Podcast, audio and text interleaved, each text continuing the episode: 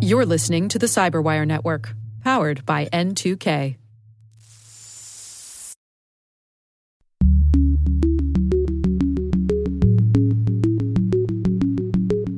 So essentially, the Earn Act was something that was first proposed in 2020. And they realized that it was a tire fire, and we thought we'd never see it again. But it came back in 2022. Hello, everyone, and welcome to Caveat, the CyberWire's privacy surveillance law and policy podcast. I'm Dave Bittner, and joining me is my co host Ben Yelin from the University of Maryland Center for Health and Homeland Security. Hello, Ben. Hello, Dave. Today, Ben shares a recent federal district court case on geofencing. I've got the story of the SEC proposing new cyber breach disclosure rules. And later in the show, I speak with Aron Solomon from Esquire Digital on why the Earn It Act matters.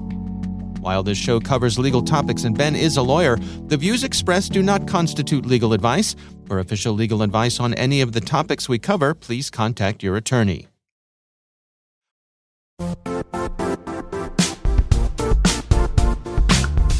The IT world used to be simpler. You only had to secure and manage environments that you controlled. Then came new technologies and new ways to work.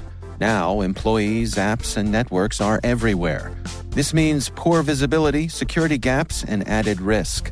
That's why Cloudflare created the first ever connectivity cloud. Visit cloudflare.com to protect your business everywhere you do business.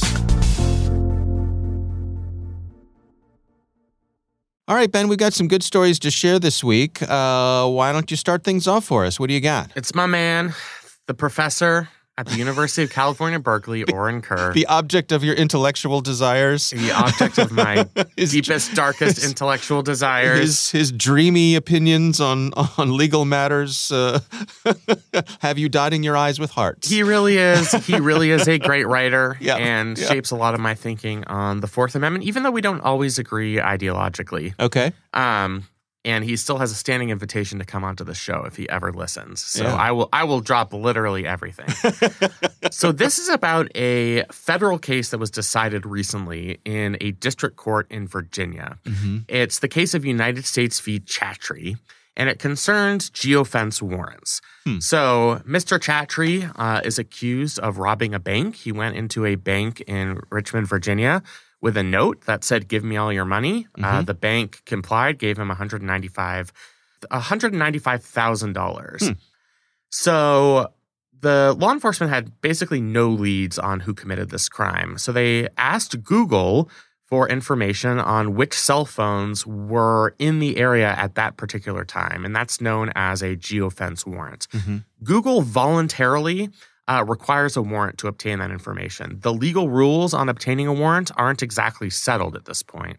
Uh, but Google, as a matter of its own policy, requires a warrant to obtain that information. Okay. So a magistrate judge signed that warrant, allowed Google to share that geofencing information with law enforcement.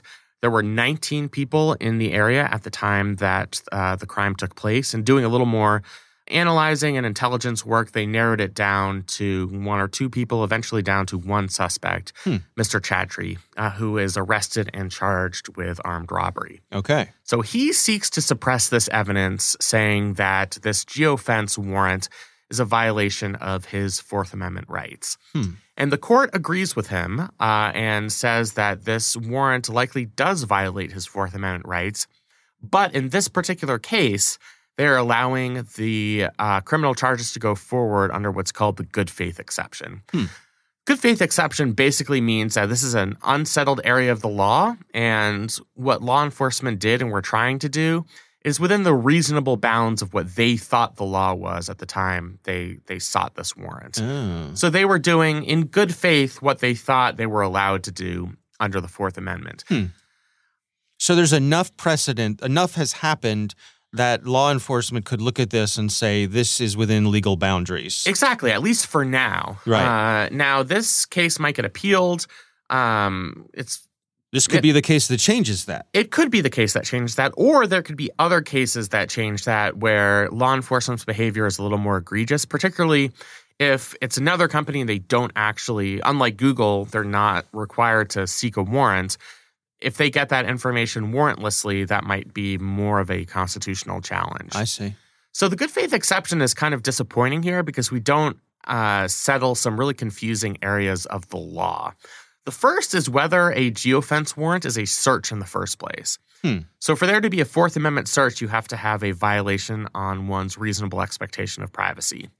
Uh, generally, when you share anything with a third party, like a Google, you lose your expectation of privacy in that information. That's a third party doctrine. Mm-hmm. Uh, but in the Carpenter case, we saw that if you don't really have a choice, you know, if it's something as banal as turning on your phone, then you haven't really voluntarily shared that information with a third party. Mm. That's a little bit muddled in this case. Uh, Professor Kerr goes into kind of excruciating details on whether this disclosure was actually voluntary. There are a lot of uh, points at which you can opt out of location sharing on Google.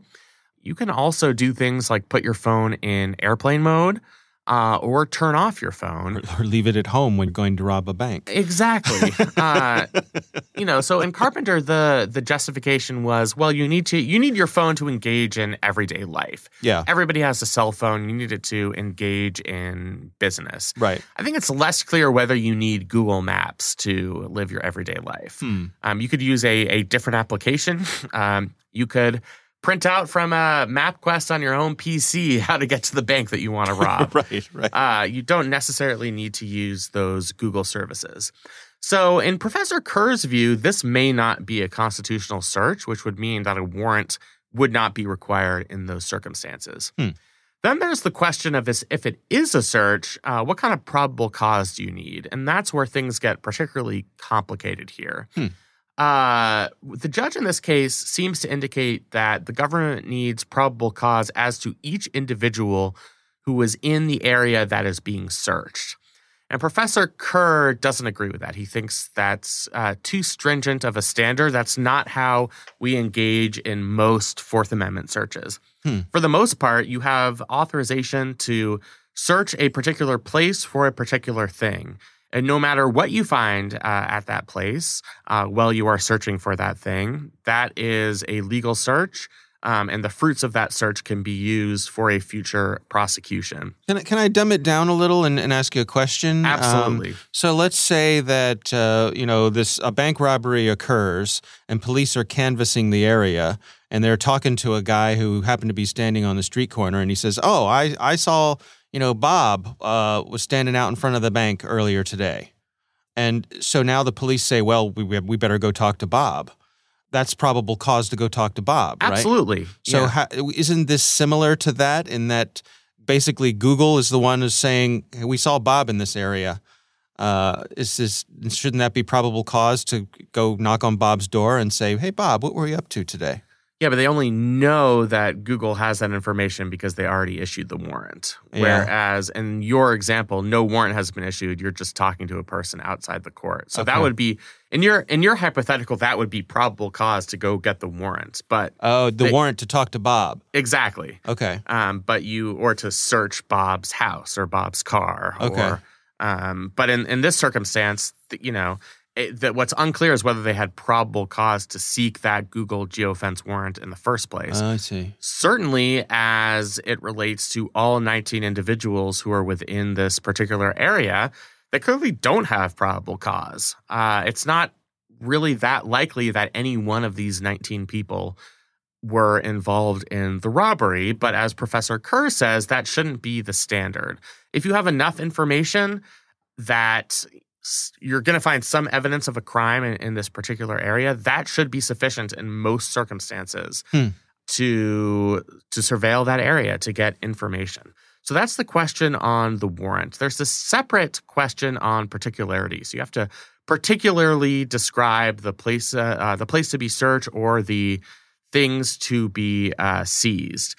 And uh, this gets particularly uh, confusing in this case because the government has to establish probable cause that each phone that appears in the geofence is involved in a crime. Hmm. And that would end up sort of defining the particularity requirement.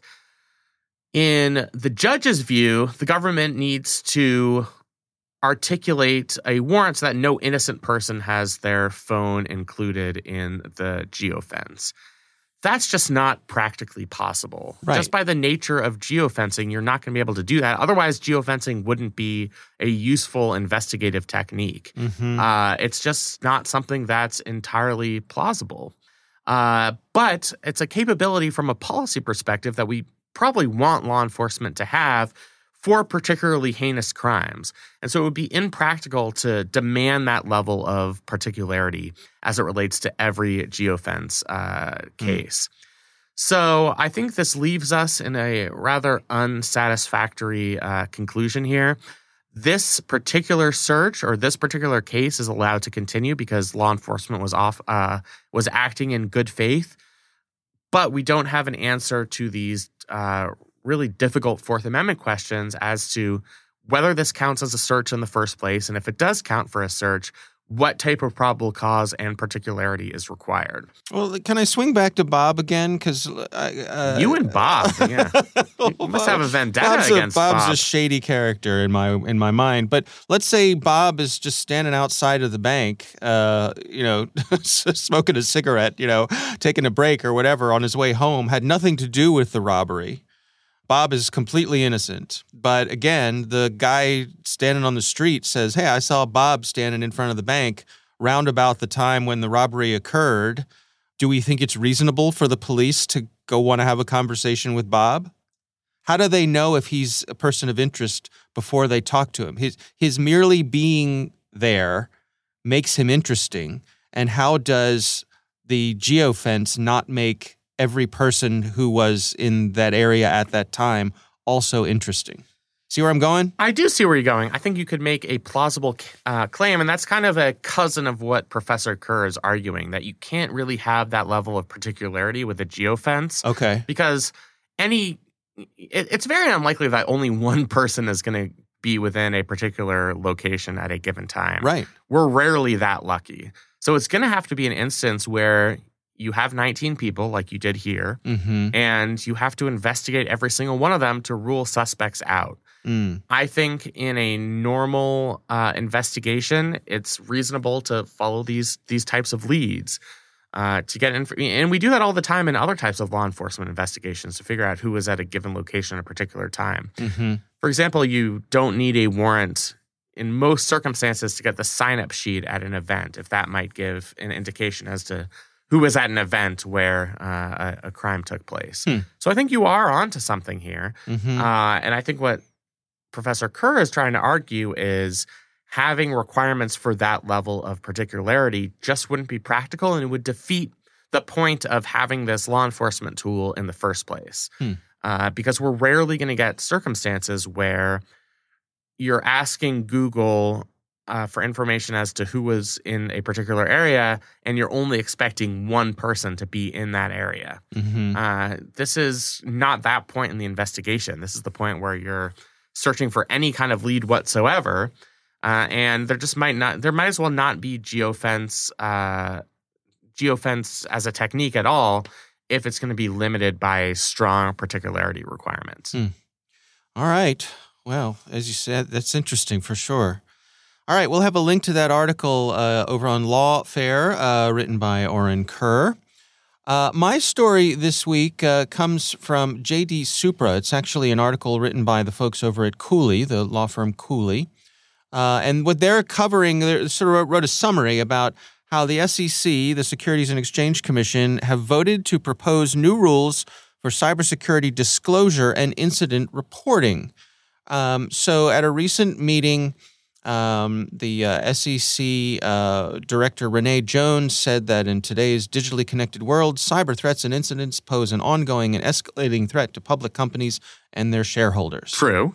Um, so, what they are proposing is uh, enhanced regulations for public companies that, over which the SEC has uh, jurisdiction um, that they would uh, report about material cybersecurity incidents on Form 8K. We're going to come back to that word material in a second. Yeah, it's very important. They're going to require periodic disclosure regarding their policies and procedures to identify and manage cybersecurity risks.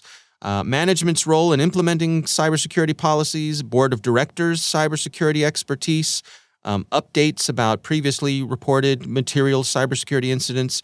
And then there's also sort of a technical thing. They're going to require them to present them in a particular sort of markup language that they use for these sorts of things. Mhm. Um, let's start with that word material. Uh, they're going to require material cybersecurity incidents to be reported. Uh, does that uh, raise your uh, your antenna there as a lawyer for being a fuzzy word? Yeah, I mean, among lawyers, materiality uh, is maybe second only to reasonable care as one of the vaguest legal terms that's impossible to suss out. Right. So the SEC, in trying to define this word, is using case law. And the one case they cite, they actually cite two cases. Uh, there's the TSC Industries cases and Basic v. Levinson. Okay. And the definition that emerged from those cases is information is material if there is, quote, a substantial likelihood that a reasonable shareholder would consider it important in making an investment decision or if it would have a significant if it would have significantly altered the total mix of information made available. Hmm. Uh, I'm not sure that that's going to be specific enough of a definition of materiality just because there's a lot that's vague in there. Seemingly, when you're talking about publicly traded companies, nearly any piece of information could be of use to a shareholder. Mm-hmm. Uh, you never can really quite anticipate the reasons why somebody would want to purchase a stock or not, or why Mhm. somebody would, would want to sell it. So there are going to be doubts about the critical nature of the relevant information. Mm-hmm. Uh, but I think what the SEC is trying to do there, trying to do here, is come up with their best faith attempt at a definition. Yeah. It's not going to be perfect, and I think more often than not, uh, the question of materiality is um, going to be relatively clear. I think when you look at ninety nine percent of the cases. Is it information uh, that would reasonably change the behavior of a shareholder?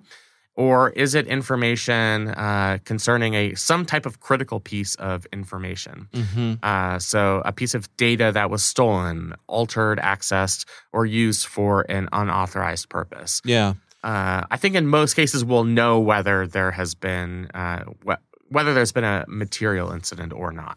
This article had an interesting example that, that got me thinking. They said, what if a company has a, a policy with their backups, their data backups, that after a certain amount of time, data backups get destroyed? Mhm. Um, and they discover that they had a backup sitting on the shelf that did not get destroyed in the, the time period that it was supposed to get destroyed. So this data backup was sitting on the shelf, contrary to their policy. Should they be required to report that? There was no data leak. It didn't affect anything. They when once it was discovered, they they destroyed the data. I suppose you could make the argument that it points to uh, some sloppiness on the part of the people taking care of their data security. Yeah, But- that's but where I a- would lean. Yeah, but it's an interesting question, isn't it? It is. I mean, and that's why materiality is such a is such a hard standard. You wouldn't necessarily, on first blush, think of that as a material breach Mhm. because it's there. As you said, there's no data that's being stolen. Um, it's just something that was intended to be destroyed that has not been destroyed.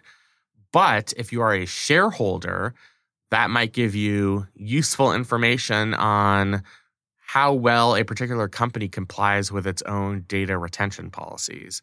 And that might change your behavior as an investor. And under their definition, that would be material.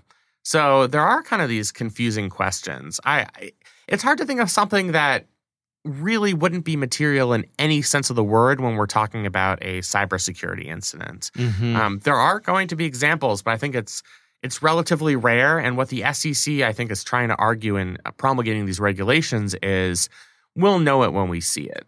Um, we have a based on our case law and based on our practices, we have a relatively good idea of what material means in uh, this context. So even if the definition itself is unclear, they don't. I think they don't think it's going to present any of these any significant problems. Yeah, you know, uh, one of the things they point out here, there there was a dissent from uh, Commissioner Hester Peirce, and uh, Peirce said in in her statement that uh, this exceeds the SEC's limited role. Said, uh, "quote Flirting with casting us as the nation's cybersecurity command center, a role Congress did not give us." Uh, so it's an interesting question. Is this the type of thing that the SEC should be involved with? In my mind, I would say yes, uh, because risk is risk, and Right. cyber risk is just a subset of risk. So why not?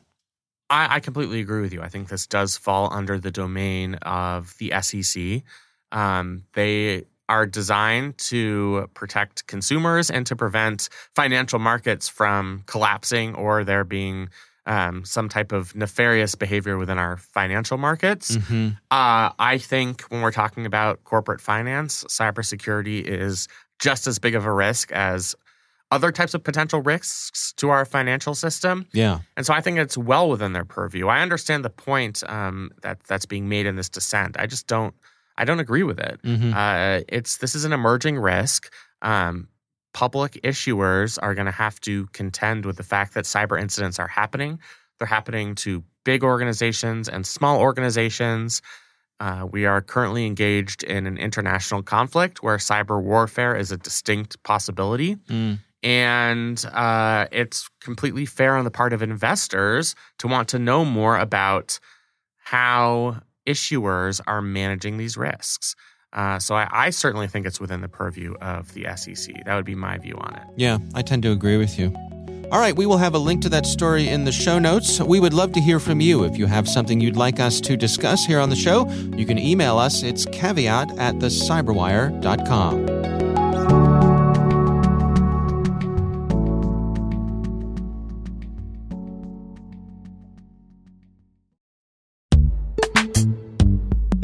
And now a word from our sponsor, Netskope. Netskope is a worldwide leader in SASE and Zero Trust. Its unified platform, Netskope One, provides optimized access and zero trust security for people, devices, and data anywhere they go, helping customers reduce risk, accelerate performance, and get unrivaled visibility into any cloud, web, and private application activity.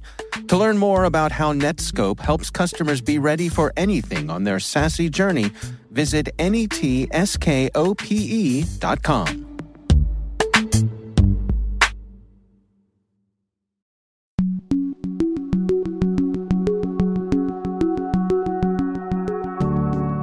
All right, Ben, I recently had the pleasure of speaking with Aron Solomon. He is from a company called Esquire Digital, and we are discussing the Earn It Act, which is uh, back and better than ever. Yes, much to the chagrin of civil liberties advocates. That's right. So here's my conversation with Aron Solomon.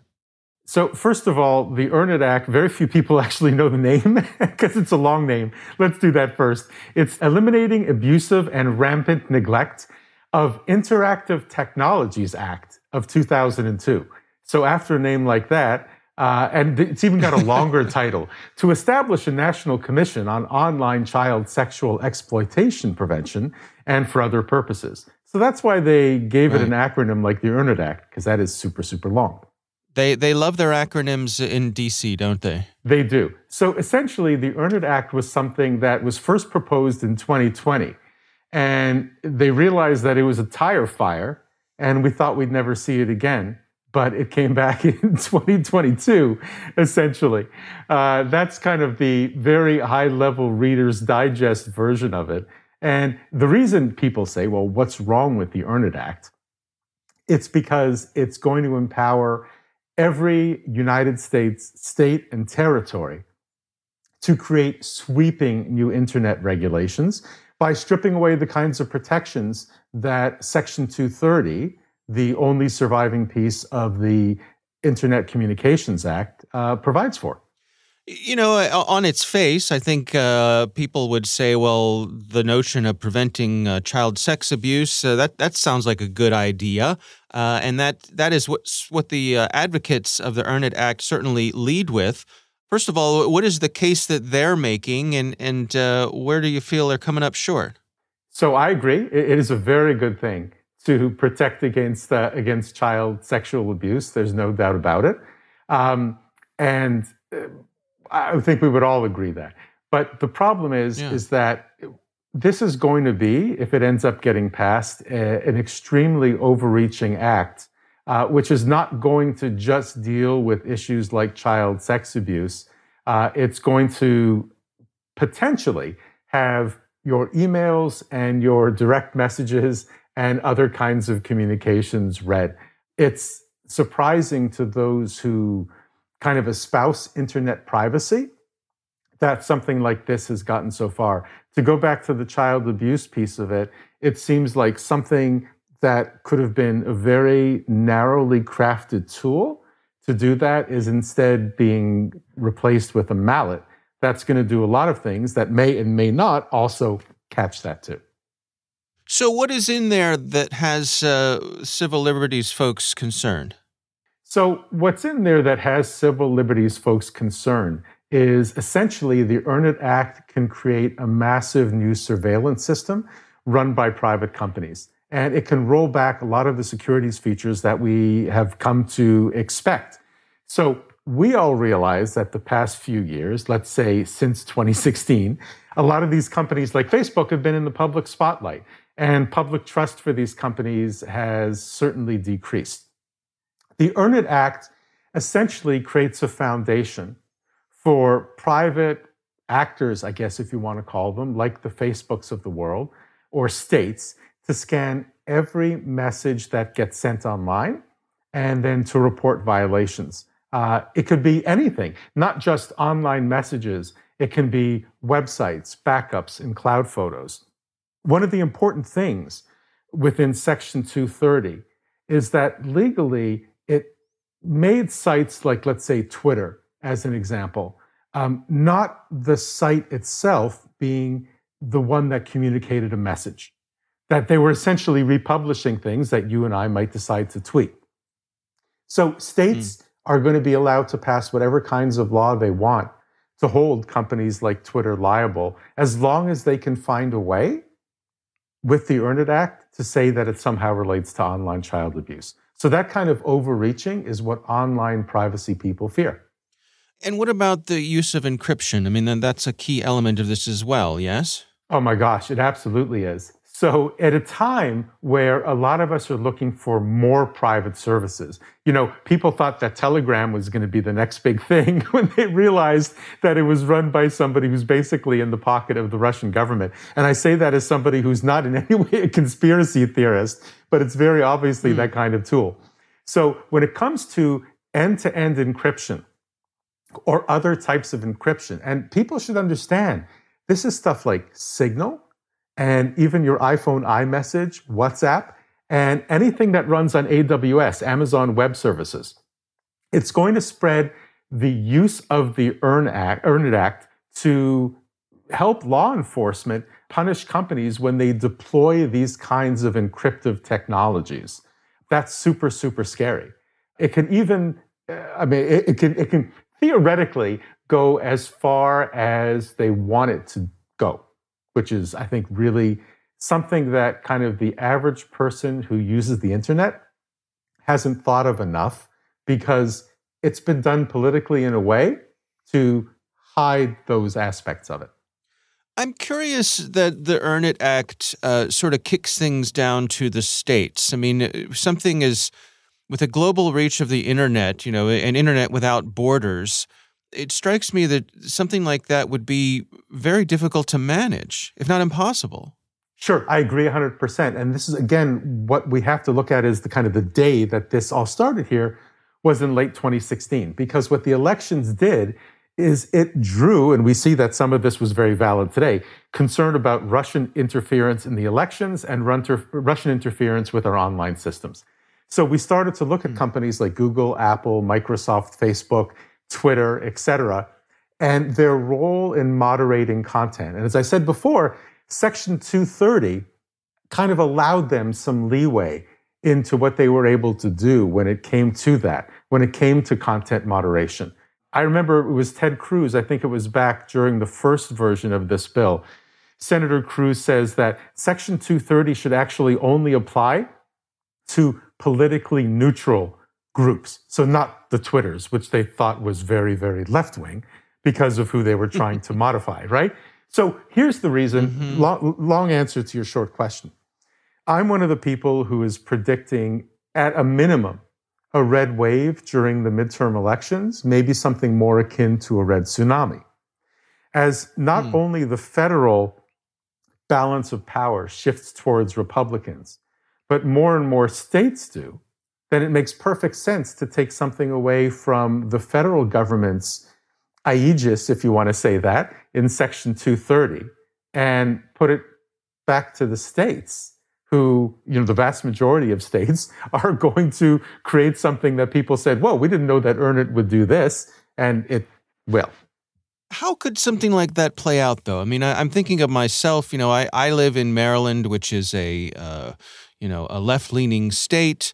Um, I suspect you know something like this would not. We, our legislators, our legislators would not. Uh, uh, go for something like this. But if a neighboring state did, you know, Pennsylvania or West Virginia, you know, one of our neighbors, what does that mean from a practical point of view in terms like would I not be able to send a signal message to someone who doesn't live in the same state as me? Or are, are we talking about things that simple and straightforward? I think in some ways we are, and it's really a fantastic question. So, if the Earn It Act passes and folks like the electronic, you know, the EFF, right, are correct in what they anticipate might happen, we're going to be living within a surveillance state. So within the small s state, I think your example is a really good one. You could be living in a state, Maryland, that says we're going to adhere to the protections under Section 230. And you could be communicating mm-hmm. with someone, I don't know, I'll pick a state, Texas, where they're like, yeah. since Texas is always in the news, where they're like, no, actually, every single thing is being monitored. And you, the person in Maryland, may eventually be committing a Texas crime in sending that hmm. message. Um, especially, come on, like so many of the messages that we send to each other online, whether it's in an encrypted format or not, are subject to misinterpretation. I mean, I used to live in China. I knew that every mm. message that I was sending, even on things I was allowed to use, like Chinese applications, was being watched. So you would be really careful about not doing something, especially with a language difference that might be interpreted in a certain way.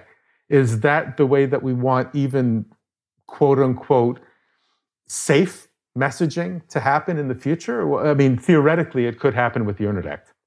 You know, one of the things that, that I've seen uh, pointed out about the Earn It Act is that while it's uh, again on its on its face uh, aimed at protecting children, um, a lot of folks who will be affected are adults, and particularly uh, sex workers. You know, folks who are involved with legal adult content. Um, you know, I remember a few years ago when platforms like um, Craigslist, you know, removed their personal ads because they felt like they could, they were liable, you know, suddenly for folks who are sex workers and and and folks who are using it for that. I mean, is is this taking that to the next level? It's it's taking it five levels down. And again, you know, when people hear the term sex worker, we're not just talking about someone who's doing legal sex work advertising their services. We, we're talking about people who decide to post subscription content to things like OnlyFans. So, hmm. again, what this is doing, the strategy behind the Earn It Act, is it's going to let private companies do this dirty work of mass surveillance. So, that's going to mean that somebody in that position who has federal protections now. Any content they place on things like Tumblr, which by the way took all sex related content uh, off their site, I guess it was probably a year and a half ago, to OnlyFans, to any place that somebody who decides that part of what they want to do with their life is monetize this kind of content won't be able to monetize it and won't be able to use it. And I suppose then, I mean, the fear is that it, it pushes that stuff underground where people don't have the sort of legal protections that they have when it's, uh, you know, a public facing. Yes, and it, we've got to think about this within the broadest scope of the way it's done. So if you look at something like OnlyFans, which a lot of people have probably heard of, when it comes to right. paying for content that you can get on OnlyFans, you know, it's done with with payment methods that are very traditional, right? So somebody could decide, I want to see the pictures of this person, and they can use a, a, regular credit card or they could use some other kind of payment transfer. And it's relatively safe because OnlyFans is very well known. So it affects all parts of that transaction. It takes money out of the pockets of the people who decide that they want to sell this type of content. And it also makes purchasers much more vulnerable when things like this go underground. And you've got, you know, potential scams and theft of accounts or crypto or whatever the case is. It makes something the wild, wild west that just doesn't need to be that. So where do we stand now? And as as you and I are recording this, um, where does this legislation stand in terms of of where it is, you know, making its way through the machine? So the way it's make it, I always think back to the great uh, Schoolhouse Rock, how a bill becomes yeah, a law. Yeah. You know, I won't, I won't, I won't uh, pain our listeners to have me sing it. But basically, where we are right now uh, is, even though they hope and pray that they will, um, they are still right. just a bill, and they passed committee. So that's like a lot more steam than it had a couple of years ago, especially hmm. given, as I said before where the United States is as a nation politically and what's kind of expected to happen uh, later this year, uh, I would not at all be surprised if this fully passes uh, and becomes law.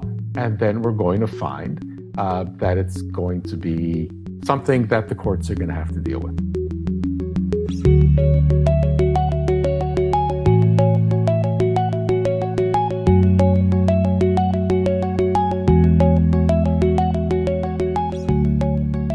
All right, Ben, what do you think? The zombie lives. I mean, it's just crazy. It's crazy to me, given the opposition we saw to the Earn It Act in 2020 yeah. among online activists uh, that it's being introduced.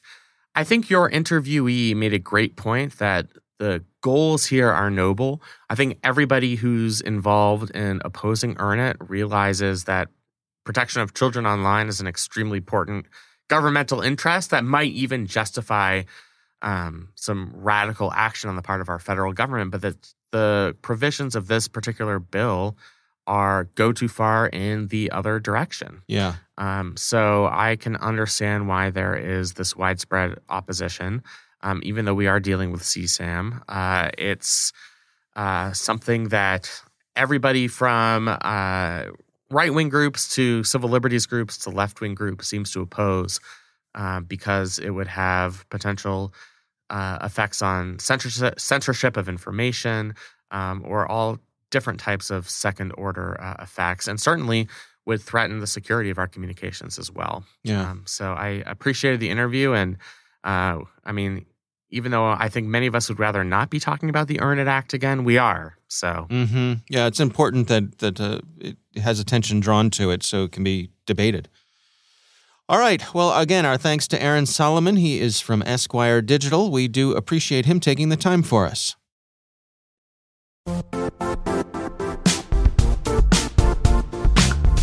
Don't struggle to align your organization's cybersecurity with business risk. Get the only solution that goes beyond reacting to threats with vulnerability and risk monitoring. You need the next evolution of MDR, and only Critical Start delivers it. Critical Start doesn't just monitor and respond to threats. They put you in control by detecting suspicious activities, quickly responding to contain threats, and identifying your most critical assets and protecting them against vulnerabilities and exposures. With continuous visibility, expert guidance, and measurable risk reduction, Critical Start has redefined what it means to manage cyber risk. Demonstrate provable security maturity to your leadership while positioning your program to achieve the greatest risk reduction per dollar spent. Stop fearing risk and start managing it with Critical Start. Visit criticalstart.com and request a demo today. That's criticalstart.com.